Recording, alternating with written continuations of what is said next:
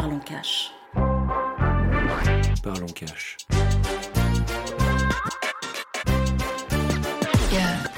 Bienvenue dans Parlons Cash, le podcast qui explore la psychologie de l'argent, la gestion des finances personnelles ou encore le rapport à l'investissement. Je suis Amélie, investisseuse et money coach chez Cash Co.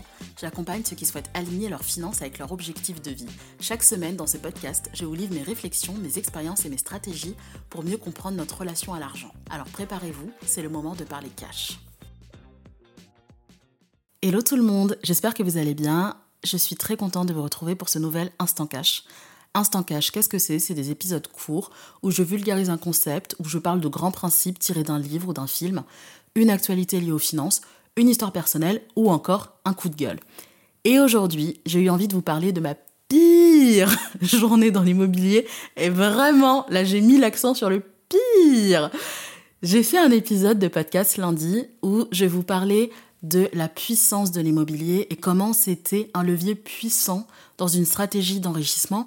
Et ça, moi, je suis convaincue, je suis pro-immobilier, j'investis moi-même dans l'immobilier et c'est quelque chose que j'ai tout de suite voulu faire dans ma stratégie d'investissement.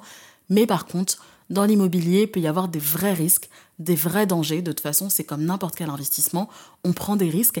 Et dans l'immobilier, ça peut parfois prendre des proportions qui sont démesurées. Parce que dans l'investissement en crypto-monnaie ou en bourse, bon, vous pouvez perdre une partie de votre capital. Dans l'investissement immobilier, ça peut être des problèmes qui affectent votre quotidien. C'est rare d'être affecté parce que telle action a perdu un petit peu de valeur. Bon, ça nous met un petit peu en rogne une journée, et puis après, on passe à autre chose, on se dit que tant que ce n'est pas vendu, ce n'est pas perdu, et puis la vie un petit peu continue. Alors que dans l'investissement immobilier, ça peut vraiment vous bouffer votre santé, vous bouffer votre couple, ça peut même aussi parfois partir au tribunal, enfin ça peut avoir un vrai impact et effet sur votre santé mentale. Donc tout ça, c'est pas du tout pour vous mettre des freins, pour vous dire qu'il faut pas le faire, mais par contre, moi j'ai toujours eu à cœur de faire de la prévention et de dire aux personnes, c'est pas des paillettes, c'est pas rose, c'est pas parfait tout le temps, euh, c'est comme tout, des fois il y a des victoires, mais aussi des fois il peut y avoir des petits problèmes à régler. Donc voilà, aujourd'hui je vous explique quelle était ma pire journée dans l'immobilier. Elle commence le 1er janvier à 10h du matin. Oui, vous avez bien entendu, un 1er janvier, donc ça veut dire que la veille, on était le 31 décembre.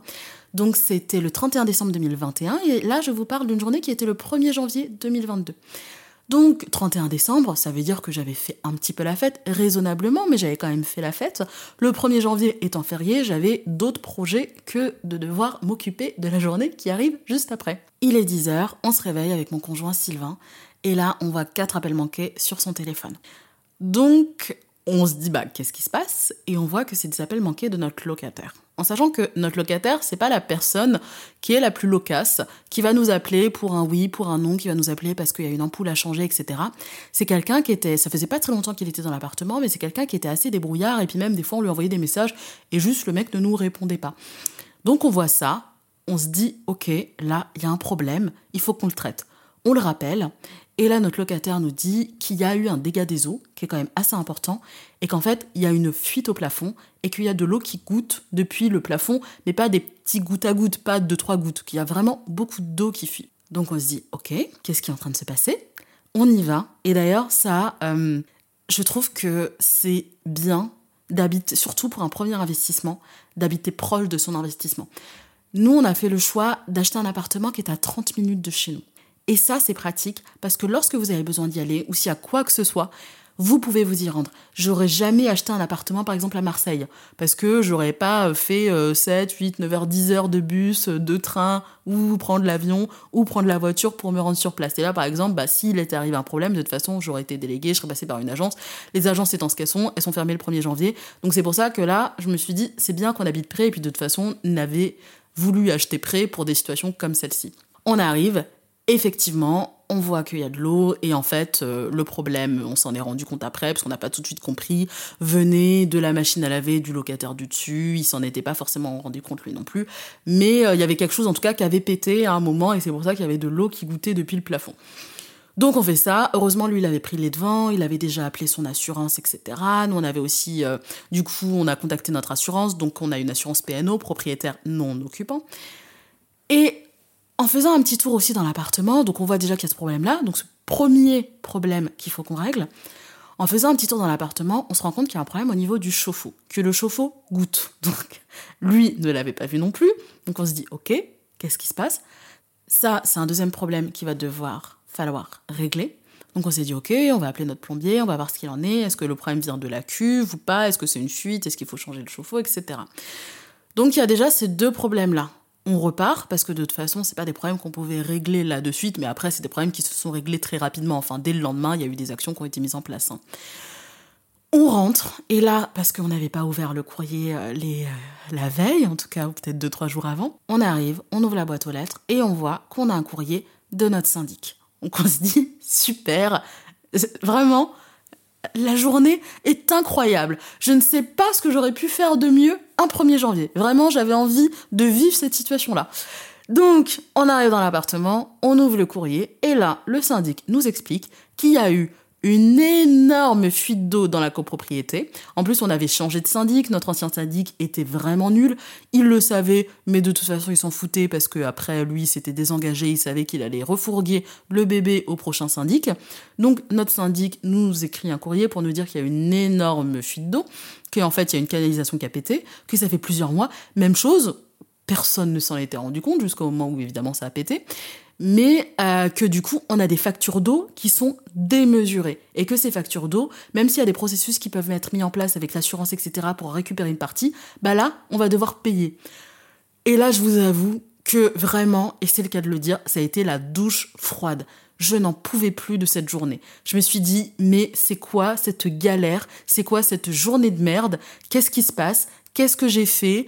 Pourquoi j'ai un karma qui est aussi mauvais, euh, qu'est-ce que j'ai bien pu faire pour me recevoir ce torrent sur le visage, quoi. il y a vraiment tout le champ lexical de l'eau. Hein. Et d'ailleurs, souvent dans les appartements, je sais pas si c'est la même chose dans les maisons, en vrai peut-être, mais dans les appartements, je n'en peux plus des soucis d'eau. De toute façon, dès qu'il y a un problème, c'est de l'eau. C'est un dégât des eaux, c'est une fuite, c'est une canalisation, c'est ceci, c'est cela. Moi, je suis totalement vaccinée contre l'eau dans les appartements. Enfin voilà, je ne veux plus en entendre parler. Mais voilà, on reçoit ce courrier-là. Donc, en fait, on s'est dit, là, ça fait quand même beaucoup. Et surtout, ça fait beaucoup d'argent à sortir. Parce que autant si le premier problème qui était le dégât des eaux, ça, on a payé une franchise auprès de l'assurance, mais quand même, c'était un montant qui était correct, enfin, qui était ok, acceptable. Le chauffe-eau, on a appelé notre plombier, il s'est rendu sur place, il nous a dit mauvaise nouvelle, il faut changer le chauffe-eau. Donc là, on en a profité aussi pour prendre un chauffe-eau qui était beaucoup mieux que celui qu'on avait, mais du coup, on a dû changer le chauffe-eau. Et là, le troisième point, le syndic qui nous dit bah en fait, votre prochain appel de charge, il va être multiplié par 4. Donc là, même chose, en fait, ça faisait beaucoup, beaucoup, beaucoup d'un coup. Heureusement, c'est des problèmes qui se sont réglés. On a traité chacun des problèmes un par un, donc euh, on a changé le chauffe-eau, la fuite a été réglée, la canalisation a été réparée, on s'est fait rembourser, on a avancé, etc. Déjà, moi j'ai une théorie, c'est que quand il y a un problème qui arrive, il arrive jamais seul. Moi, je crois beaucoup qu'il y a une roue, en fait, que des fois on est en haut et là, on est successful. Il y a tout qui se passe bien dans notre vie. On déchire, on se sent bien, on est belle, on est beau, on est frais, on est fraîche. Enfin voilà, on est au, top. On est on fire. Et des fois, bah en fait, c'est juste la merde. Là, on est sous la roue et là, on se prend tout. Tout, il n'y a rien qui va, on se sent pas bien, le boulot ça se passe pas bien, euh, les gens nous saoulent, on a des problèmes en cascade. Donc là, on était juste sous cette roue-là. Finalement, bah, une roue étant ce qu'elle est, elle a tourné, puis après, ça allait beaucoup mieux. Mais c'était quand même, sur le coup, je vous avoue que je n'en rigolais pas et que je ne faisais pas la fière. Nous arrivons à la fin de cet épisode de podcast. N'hésitez pas, vous, à me raconter votre pire galère, immobilier, investissement ou autre. Vous pouvez me retrouver sur Instagram. Donc, moi, c'est at cash underscore Amélie. Donc, pour découvrir les coulisses du podcast, connaître mon actualité, puis avoir un peu plus de contenu. Si cet épisode vous a plu, n'hésitez pas non plus à me laisser un commentaire et à me mettre 5 étoiles sur votre plateforme d'écoute favorite. Moi, je vous souhaite une très belle semaine et je vous dis à lundi prochain.